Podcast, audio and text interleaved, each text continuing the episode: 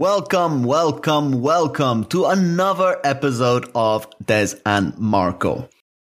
Just before we get started, I have to give my apologies for Marco's audio quality as he is on vacation and did not bring the good microphone, which is very heavy, and instead just using some generic trash can buds well, hello to you, Des. Uh, technically, no, I'm not on vacation. I am working from home. It's the final week of working from home for us, but I am not at uh, at home this week. So there you go. No good Michael with me. Just before we get started on today's episode, we have a lot of content to go through, and it's very thematical. What does that mean? I had to Google it.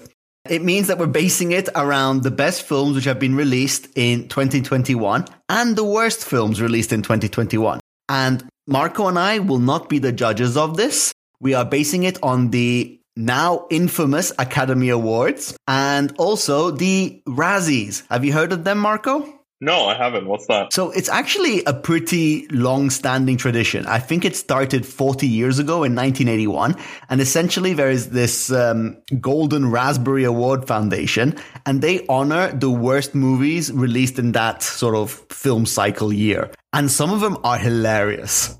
Do you know any notable mentions from the past years? My personal favorite notable mentions are the people who actually embrace the spirit of these awards. Very famously, Halle Berry, because she won an Oscar and a Razzie in the same year. And Razzie is the nickname for Golden Raspberry. She won the Oscar, I think, for Monsters Ball. Which winning a, a Razzie and an Oscar on the same year is like an actor's grand slam. It's the dream. Yeah, I bet going back to Halle Berry, she won the Oscar for Monsters Ball and she won the Razzie for the cinematic masterpiece that is Catwoman. wow. I haven't seen either, actually. Uh, Monsters Ball is a very serious film. I can see why it won the Oscar, but it's not light-hearted cinema in any shape or form. Yeah, okay. And as we kind of alluded to, there have been some big events relating to this year's Academy Awards and the Razzies, which I shall elaborate on further. And uh, before we start, we always introduce our beers, and today is no exception to that rule. So, Marco, what are you drinking? I'm in Italy right now, so I figured I have an Italian beer.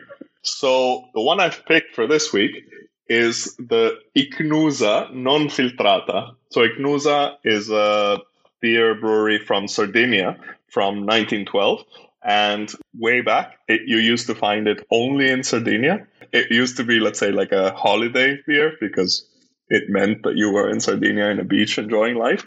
But now you can find them anywhere, or at least anywhere in Italy. And they've gotten really, really popular. And recently they brought out like a new line of more hipsterish kind of beers. So the non filtrata is, like the name suggests, an unfiltered beer so it's an unfiltered lager. Fantastic. What are you drinking? It's a brewery we've already visited. Well, I've already visited, and it's a 71 Brewing Company. And this beer is meant to be a limited edition series, and it's called Sat by the Ocean, and it's a New England IPA style beer. It looks very summery, it looks very light, so I'm looking forward to it. Cheers. Great. Cheers just before we tackle the main subject of our podcast, I'd like to give a special shout out or dedicate this episode to a very special person. His name is Lewis, and he is sadly unable to listen to this in person anymore. I would just like to say that he is a fantastic person, and I'm glad that he's actually listened to our podcast in the past. On to cheerier things. I would uh, like to start off this episode by briefly explaining how we're going to tackle this. First things first, the Academy Awards have recently happened. Our recording schedule is a bit vague, but they're still relatively recent. We're not going to go through all the various categories.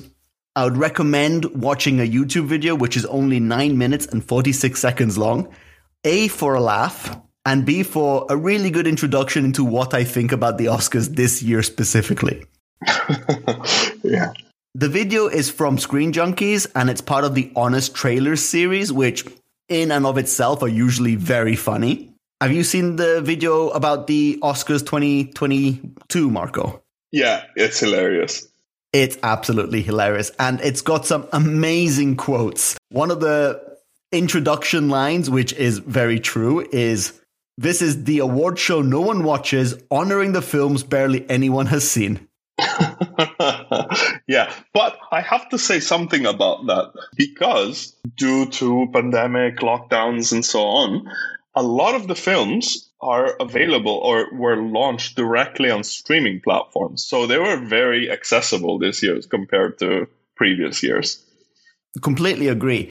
And I've also noticed post pandemic, there's been a sudden flood of like really good TV series and movies coming out now, which I think yeah. was just after the Oscar season, if that makes any sense.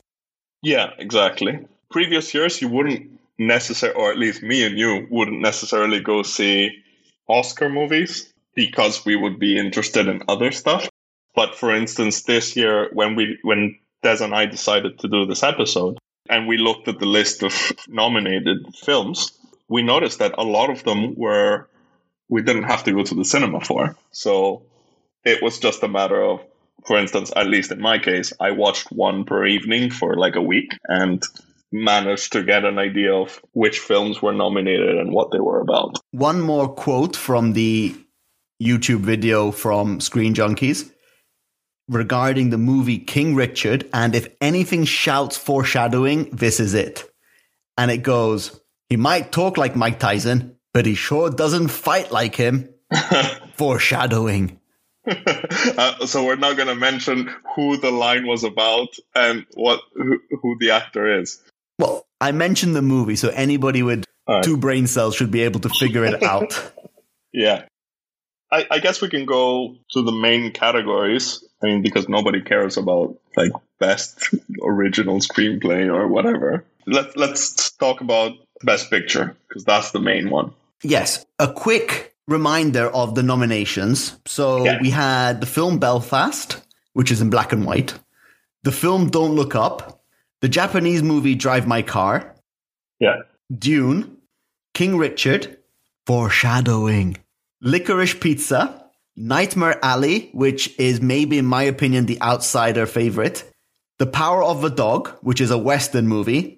And then West Side Story, which is not a Western movie, but is a retelling of a classic musical. It's not that West. Oh, and sorry, and Coda. Yeah, and Coda won the Oscar for Best Movie. It was pretty good. I, I actually enjoyed it a lot. I don't know if you've watched it though. I've watched half of it. Yeah, the first half's great. How like what happened to the second half? Uh, time. I had to go to bed. So CODA itself stands for Child of Deaf Adults, which really confused me because CODA in Italian means tail. So I was like, what the, what does this mean? And then I found out that it was an acronym. The movie itself is about this 17 year old girl, like the title suggests, is the child of deaf adults. She's the only non deaf person in her family, which is made up of her parents and her, her older brother. And they run a fishing business. And so growing up, she's always been the like the family has always relied heavily on her to be able to translate from speech to sign language to help her family out. But she has a dream. And so her dream is to sing, and she's a very talented singer. And she meets this high school professor that coaches her to get into music school. Typical Oscar movie, as in very much aimed at the academy. The film makes you laugh, the film makes you think, it makes you cry. There's, you know, there's emotions in there. I quite liked it. It's pretty light-hearted. I think it portrays very well the difficulties of being deaf in a world like ours. And there was one scene, I don't know if you've managed to see it, but there's one scene, I guess towards the end, where she performs in her school play or performs in the musical or whatever. And it shows that scene from her parents' point of view. So it's completely silent. And you see like a person on stage singing. And it's I, I thought that scene was really really powerful. But and that was for me the highlight. But overall very like feel good movie. I liked it. The guy that plays the girl's father troy kotsur he actually won the oscar for best actor in a supporting role. No i i thought it deservedly won won the oscar have you seen any of the others? Like, have you seen Belfast? I have seen Belfast. Oh, is it good? Because I actually wanted to see that one, but I haven't. It is a good movie. And this is the kind of movie that my parents would love. Okay. In the sense that it is set in the sort of 60s, 70s during the troubles in Northern Ireland, you know, between Yeah. the Catholics and Yeah. the Protestants. It kind of highlights the differences between a child's vision of the world around them and the adult view of the world around them, where the adults obviously realize that maybe there isn't a future for their kids in, in Belfast. And Belfast is portrayed beautifully. I think it makes it look like a much nicer city or a much more alive city than it actually is, because I've been there a few times and it's not great, but hey ho. I don't mean that as an offense, but it is a good movie, and it's that kind of coming of age movie where a child is growing up in in Yeah. these surroundings, and uh, and it centers on whether they should move to the UK for a better life or stay in Belfast. But Belfast is part of the UK, Des. I agree, but this is during the troubles when uh, I'm joking. And it's got the guy from Fifty Shades of Grey. And this time, like according to to the reviews I read, this time he's actually acting. yes. I think he might be like Robert Pattinson, who unfortunately was typecast as a terrible actor because he was in a terrible movie. Yeah. But he's actually pretty good. I just saw the trailer and it brought me back. Like hearing that accent brought me back to when I was living in Ireland. So um, I, I that's the main reason why I want to see it. But moving on, then we have Don't Look Up, which I think we talked about briefly in a previous episode. But I think we edited that bit out. We had a discussion of whether we Oh, should have okay. included it. Was terrible. You know, um, I was very surprised to see this movie nominated for Best Picture because for me it was not Best Picture material. As in, it's a fine movie. It's totally not about Trump's America, where the president is ignoring what scientists are saying, and it's totally not about climate change. I don't know. It had a good cast. It was a fun movie to watch. But no way, this is Oscar material. I, I completely agree. I thought the whole premise of the movie was maybe a side, not side quest, but not a main theme, if that makes any sense. It was more like a secondary theme, which was quite interesting and stretched into a movie. Yeah, I think so as well. I don't know. I I liked it, but I wouldn't want I wouldn't watch it again, and two, I would not say it's Oscar. I agree. I liked it because it was on Netflix and I was at home and it was okay to watch. Yeah, it's fun. If I'd paid money to go see it in a cinema, I'm not so sure. Yeah, I would not have paid. Like this is a movie that I would not have paid to see. Next up is Drive My Car, which is a Japanese movie based off of a Murakami short story. Have you seen it? No, I haven't. And I don't think I ever will because it's, it really sounds like a very artsy movie, as in it's about a guy driving from A to B and the stories that they tell each other on that drive. Uh, kind of. So I actually saw it the other day. It's a bit of a snooze fest because it's three hours and it's three hours where like it's a lot of dialogue. So the story is this guy is a, a theater actor and he has a little accident and he can't see very well. And so, and he's always practicing his lines in the car, like with the, with a tape. And he's hired by a company or by a by a theater to direct and possibly act in in this one play. And like in his contract he cannot drive his car. So they hire a driver for him which surprise surprise drives his car. And um, yeah so it's like kind of like how this guy also needs to cope with the death of his wife, and there was some history of infidelity there, and how his relationship with the driver, which is very like professional at the beginning, and then it grows into something more. It's actually pretty interesting. It's just really slow.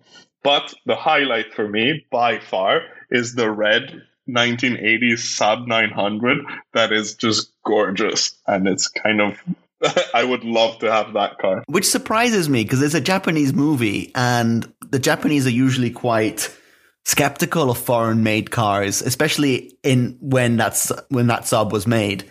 To see it so center stage is was eye catching. Yeah, yeah, yeah, and the car actually really stands out in the streets of Japan because they're all, you know, you get to see those like white boxy Japanese cars and then you see this like 1980s sports car, which which looks awesome. Good movie, really slow though. One thing to mention though, and I think we can give it away, it's the only international film which made the overall nomination for Best Picture. Mm-hmm. And as such, it was pretty much a, a no brainer that it also won International Feature Film. Yeah, exactly. And actually, out of the just sidestepping a little bit, one of the other international films that was nominated was The Hand of God which is an Italian one, which I'm actually really looking forward to watch. I think it's on one of the streaming platforms. I m- might be Netflix, but I might be mistaken. And that's basically another like coming of age story of like growing up in Naples. The, in the years where Maradona went there to play. Yeah. Hand of God, obviously referring to the famous goal by Maradona against England in the 1982 World Cup? No, 1986 World Cup. Speaking of really long movies, also Dune was. Uh, but Dune wasn't that long. Was it not? It felt so long. That's why it didn't win the Oscar. Premise I, I did see it twice on the same flight, but I was like half asleep. So I was trying to sleep. And it's actually, I think it's a really good movie for sleeping because it's very like, even the action scenes are fairly quiet and it's very like slow. And I don't know, like I'm really looking forward to, to the second part. I think it's going to be just two parts, right? I think the second part is going to be the second half of the first book. Whether it's successful enough to explore further, I don't know. Okay. But one thing, you talked about this one in a previous episode for sure. But my opinion, because now I've seen it, I have to give kudos to Denis Villeneuve, the director, because he can build worlds like very few people. Blade Runner 2049 looked gorgeous. This one looks even better. It's just a very pretty film to look at. And I know that there's a lot of lore because the book gives you a lot to work with, but it just looks incredible. And in recognition of that, Dune didn't win any of the prestigious Oscars like Best Actor, Best Feature Film, Best Director, or whatever, but it won a heap of technical awards, such as Best Sound Editing, I think, or Best Video. And I can't remember exactly, but it has won quite a few Oscars for its technical merits, which, as you said, were phenomenal. It's a very pretty movie to watch. Yeah, it's really, really good. I don't know. I didn't quite get into the story possibly because I was half asleep, but certainly the movie didn't help me being more awake. But looking forward to actually understanding what happens in the next movie. Moving on, next up we have King Richard, which Des mentioned earlier. So this is the story of Richard Williams, the father of Serena and Venus Williams, two of the best, if not the best, tennis players ever. And you've seen this one? No. Oh, okay, I've seen it.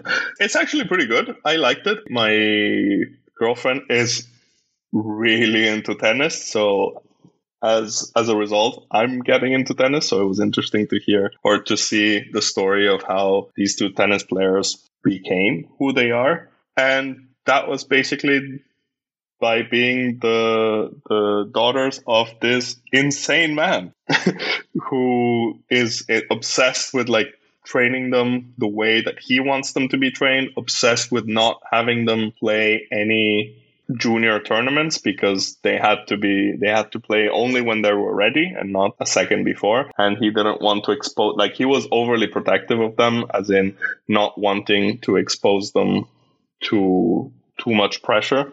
There are like comparisons of with like Jennifer Capriati who was like supposed to be uh, the rising star of tennis and then she kind of got lost because of all all the pressure. And also a little wink to the academy of like what it's like to play tennis in a you know a white elitist sport and being from compton. So there's also like kind of like the the little racial awareness uh, theme there. So no overall pretty good. I, I i enjoyed it. And i can see why will smith won the oscar for it. But no spoilers please no, no, no. um, no. Then let's let's move on. Licorice Pizza. Have you seen? No. Me neither. We can skip it. Nightmare Alley. This one I want to see. This one looks amazing. And um, Guillermo del Toro has done some very good movies. He won awards for The Shape of Water.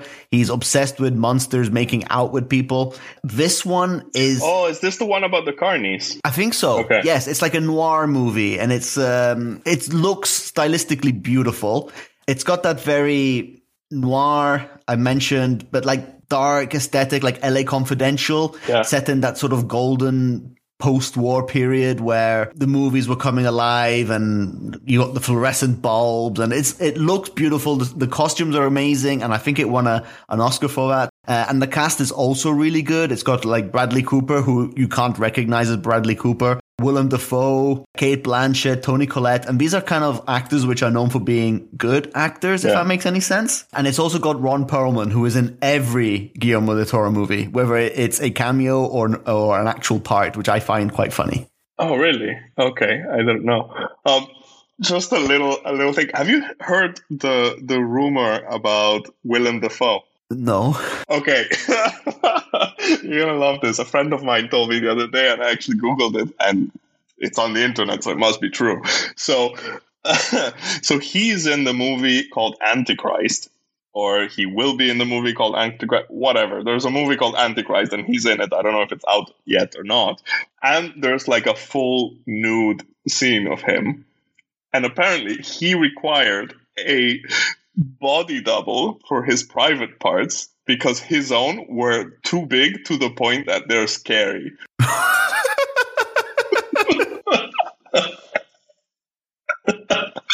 I swear. So they had to, the director, Lars von Trier, had to hire a male porn star just so that he could play Willem Dafoe's genitals because they had to take out the, the actual scenes of him because allegedly it's enormous. and the funny thing is, the the male porn stars are smaller than his. yeah, imagine being the guy who's cast because they needed a smaller penis. Oh my god, that's like a like a a braggy, you know, a humble brag. Yeah, exactly. Oh man, but I, I don't know when they, when I heard this one, I was just laughing. But good for him. And uh, anyway, back to Nightmare Alley. Yeah, it's um, a detective noir movie. I personally thought that this might have been the successful outsider at this year's awards because it doesn't have the big budget of the other ones, Yeah, but I think it punched well above its weight in terms of what it achieved. But unfortunately, no, it did not happen. finally, the last two movies: The Power of the Dog with Benedict Cumberbatch. Uh, have you seen that one? That one's on Netflix. I haven't watched it yet. I'll be honest with you. When I found out it was a Western movie and a serious Western movie dealing with the same old tropes, if you will, of like Yeah. an over dominant person and, and Yeah. cruelty, I was like, nah, I'm not sure I want to watch this. Yeah, Much like the video from the Honest Trailers had envisaged or warned. Yeah, so it won, I think, Best Director with Jane Campion. But, Des, I've seen it. It's a snooze fest. It's so boring.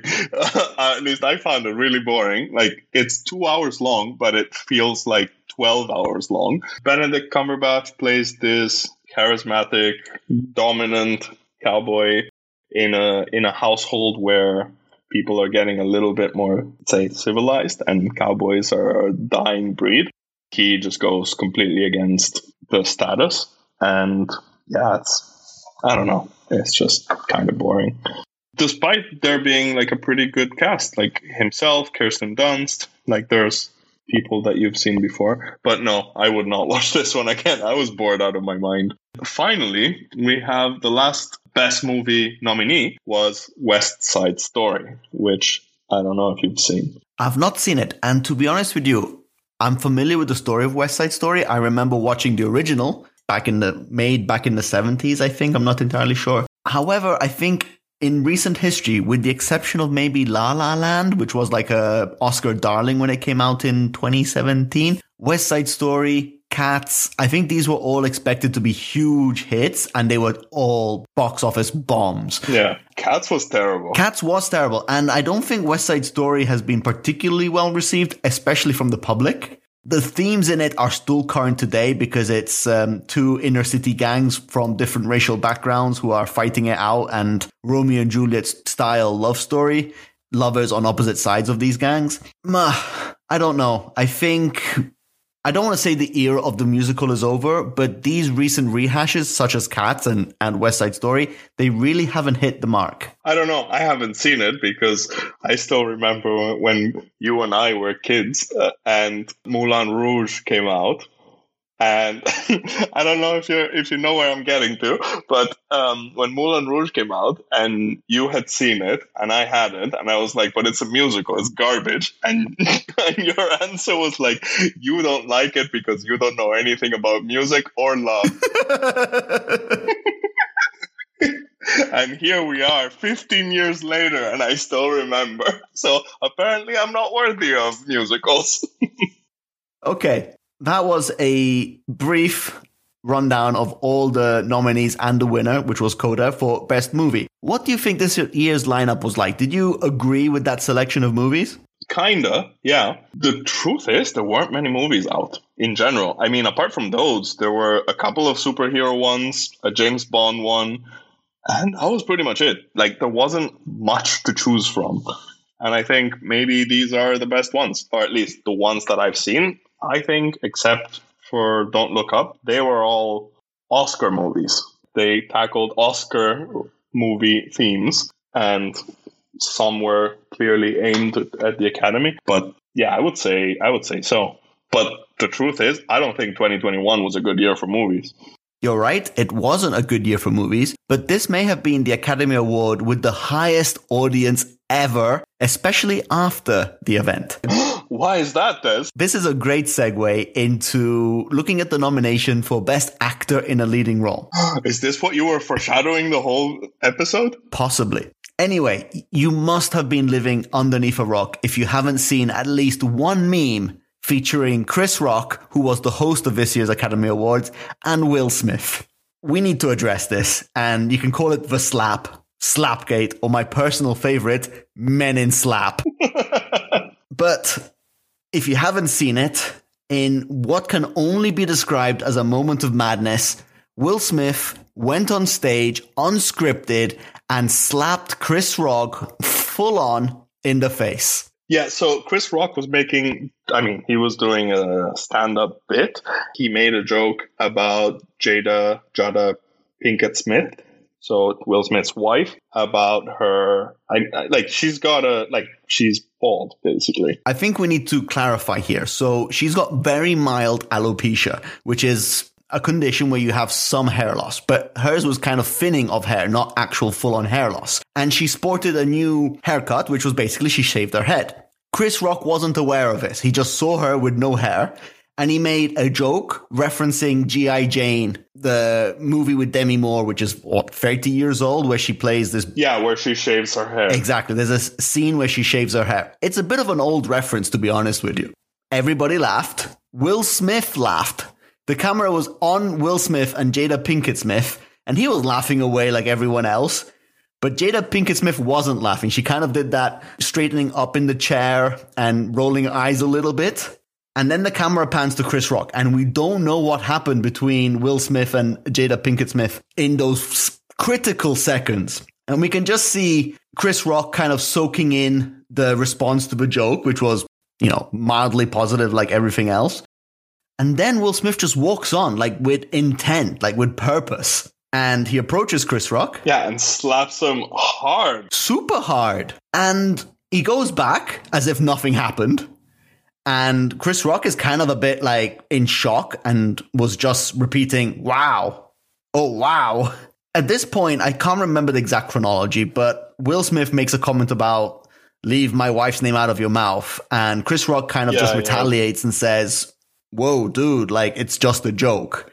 Will Smith reiterates with more expletives, keep my wife's name out of your beep mouth. Quite aggressively, Yeah, really angry. I think it was caught by like the Japanese TV. really. Like it wasn't shown during the broadcast. but Japanese TV cameras caught the actual words that Will Smith had used. But go on, sorry. At this point, I personally think Chris Rock did a really good job because you can kind of see for a split second he was thinking about doubling down on on his insults, on like you know ripping it out of Yeah. Will Smith. And I don't know if someone spoke into the earpiece and said, don't do it, or if he was just being professional and moved on. He had great insight into the moment because he was very much like, this is going to be a moment which is going to be re- relived for a long time. And Yeah. he was right. Oh yeah. So, thoughts, Marco? okay. Like I was reading up on it a little bit. I just saw the episode itself on like I mean it was all over the internet. But uh, actually it was in the news even. But I don't know, like there's there's theories that it might have been staged because Chris Rock like he gets like slapped hard across his face and he doesn't react. No. Like he just doesn't even like fall down or whatever. He just kind of like takes the hit and then gets up and and then like sit like stands up straight again. It's it was kind of weird. I didn't know this, but apparently Will Smith and Jada Pinkett Smith have a very unorthodox relationship. And I think they describe it as open relationship, but the internet says that it's open one way. Yeah, because there was like a, a few- a couple of years ago, there was the famous, let's say, interview where she admitted to, I think, infidelity. And there's the famous photo of Will Smith crying. So Will Smith uh, now is on a mission to become the most memeable person in the world. Anyway, if we're going to look at the fallout of this event, personally, I think Hollywood is so hypocritical when it comes to violence on stage, which is hilarious. Obviously, they don't condone any form of violence. And here is one of their A-listers, one of the most bankable film actors on the planet, who hadn't won an award yet at this point, who goes on stage unscripted and slaps someone just because he didn't agree with what he said. And moments later, Hollywood is giving this guy a standing ovation Yeah. you know, if I would, if I was anybody else from the public, Yeah, a standing ovation for playing the role of a man who doesn't fight. I know, right? that was pretty funny. It was a fun Oscar. yes, definitely memorable. Personally, looking at the nominees for Best Actor, and I'll quickly go through them. Uh, Will Smith for King Richard, who won the award. And I think maybe, given the selection, I think he deserved it. Yeah. Javier Bardem for being the Ricardos. I've watched that movie. It's terrible. It's another snooze Oh my. God. I started watching it, but in fairness, that day I was really tired and a little bit hungover, and I completely fell asleep. It was a really good nap. Uh, Benedict Cumberbatch for Power of the Dog. yeah. He's a good actor, so I'm not surprised. And in fairness, no, he was good. Yeah. Andrew Garfield, who I personally think is the actor of 2021 because he was involved in Tick Tick Boom, which was a very successful movie, and he got this nomination for Best Actor. He was in the movie with Jessica Chastain, who, spoiler alert, was the Best Actress in a leading role or female actor in the movie The Eyes of Tammy Faye. Uh, and he was in that movie as well. And he was also in the latest Spider Man movie, No Way Home, as well, reprising the role of the Spider Man, which he had done in his uh, youth. And it was such a fun movie that I think everyone respected him for being a good Spider Man in a bad Spider Man movie. I thought his Spider Man movies were okay, actually. Like, I didn't think they were bad. But anyway, uh, moving on. And then finally, Denzel Washington was nominated for Best Actor for The Tragedy of Macbeth. And then in the actress in a leading role, you mentioned Jessica Chastain winning for The Eyes of Tammy Faye. And actually, this one I was a little bit confused because recently I'm getting a lot of ads for the latest Jessica Chastain movie, which is an action flick. So I kind of connected the two things. I was like, okay, did she get nominated for an action movie? How's that possible? But no.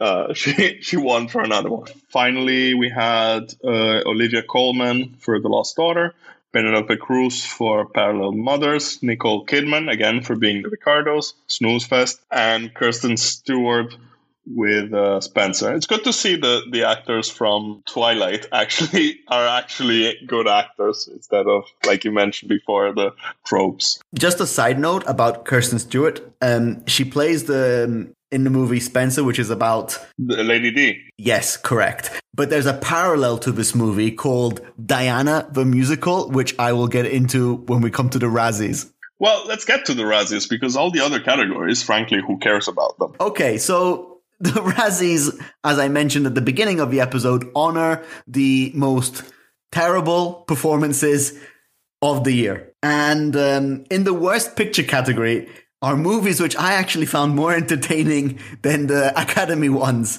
But anyway, we have Diana the Musical, the Netflix version, which makes me think there's other versions which I really want to find. Okay, so we could do an episode about all the Diana musicals out there.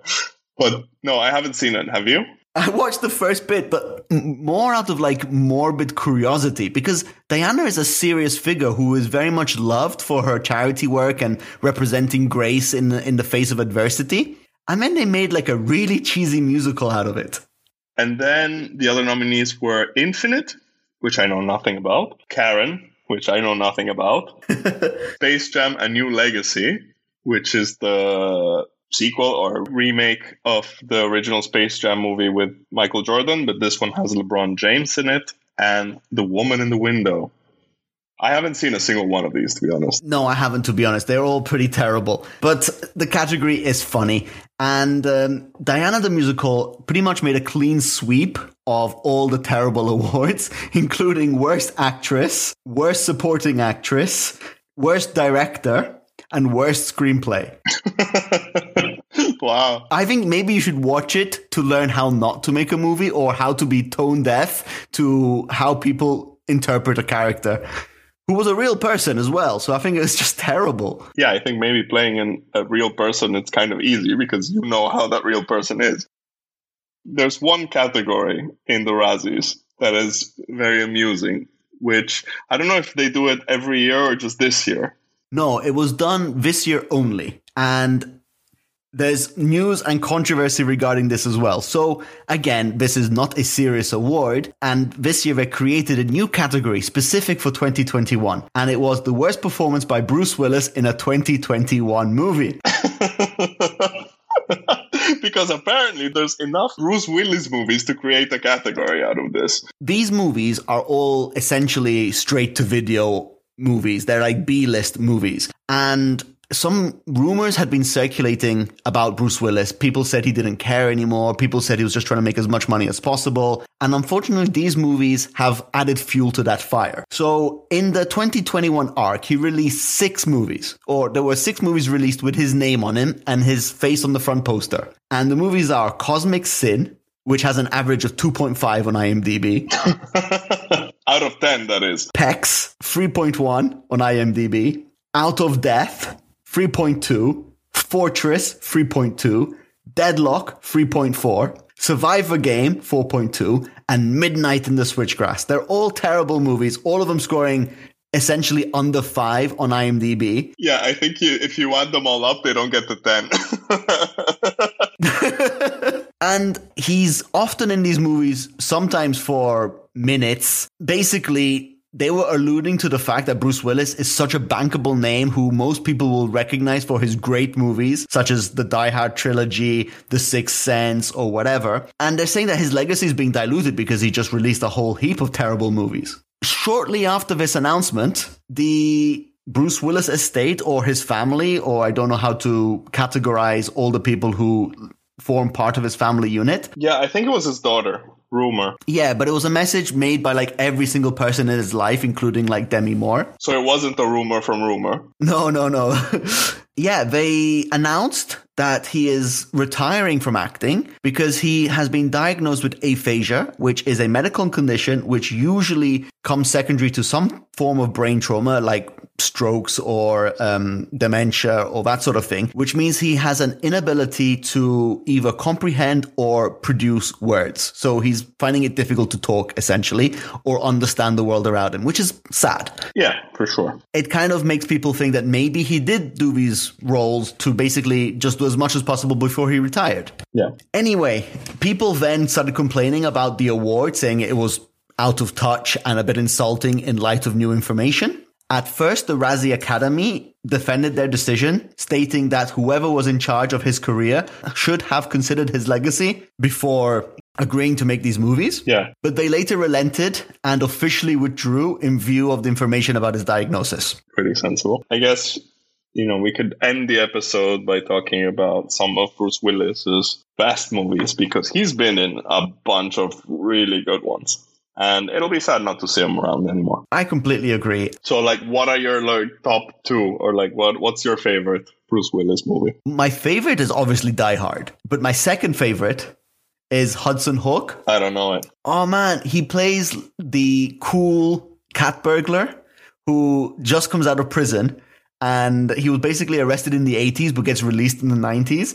And it's supposed to be, oh my god, I don't understand this new modern world. You know, what's playing Nintendo or whatever. And he kind of has to do heists because of the, the, the plot line. And it's a film which has him and Amy McDowell. Okay. Andie MacDowell. Oh, Andie MacDowell. Sorry, I stand corrected. And uh, anyway, the plot revolves a lot about Italy as well because he has to hunt down artifacts of Leonardo da Vinci, who apparently had designed a machine which can turn any metal into gold. Oh, okay. This criminal organization holds him essentially ransomed, so to speak, saying, You're the best cat burglar around. Steal these artifacts or else. And it's funny. Nice. All right. Okay, for me, and here it's going to be controversial. I'm going to say Die Hard 3 for me is the best one. It's the one where he's against the the brother of Hans Gruber who dies in the first one and he's played by Jeremy Irons. And it's just like it's all riddles and things and they have to like solve mysteries. It's and Yeah, it's really good. he partners up with uh, Samuel L. Jackson. And also, I mean, Bruce Willis, you have to mention Pulp Fiction. That is one of the best movies ever. Oh, yeah, that was incredible. But he has, I don't want to say a ton, but there's a lot of really good movies in which Bruce Willis has acted. And um, it will be sad to see him go. And at time of writing, he says he's retired. These things are very flexible, and I guess it depends on how his medical condition progresses or not. Yeah. But on that note, I think we can have a final toast to Bruce Willis whilst we describe our beers. Marco, how was yours? Uh, so I had the unfiltered Ichnusa beer from Sardinia. It's a lager. I mean, it's fine. I, I was, I would not be able to tell the difference between this and like a Heineken. So I don't know. Middle of the middle of the road. Three out of a six pack. Slightly fruity, slightly bitter, but it's. I mean, it's just a normal beer. How about you? Quick reminder my beer is called Sat by the Ocean by 71 Brewing Company. It's a New England style IPA. And I have to admit that they actually nailed the name of the beer because it's a beer which is kind of tangy, just a little bit. Very much a New England IPA, but it's got those summery notes which are quite fruity. So you can imagine yourself drinking this by the beach with the seagulls in the background, and it tastes really good. Like it takes me to that place by the beach drinking beers. So I'm actually going to score this quite highly. I'm going to give it a four out of a six pack because it's going down really, really Yeah. well. Nice. And you said you've been to their brewery. No, I haven't. I've had the beer before Oh, okay. That's what you meant. because it's the second time we look at their beers. All right, Des. So I think it's time to call it a day. And yeah, we've talked about some of the movies that were nominated for the Oscars, which came and went, and as well as talking about the anti Oscars, the Razzie Awards. So gave us an opportunity to talk about some movies, some good, some bad, some so so. Yeah, hopefully 2022 will be a better year for movies because 2021 definitely wasn't. And on that note, Des, I'll speak to you next time. See you next time, guys.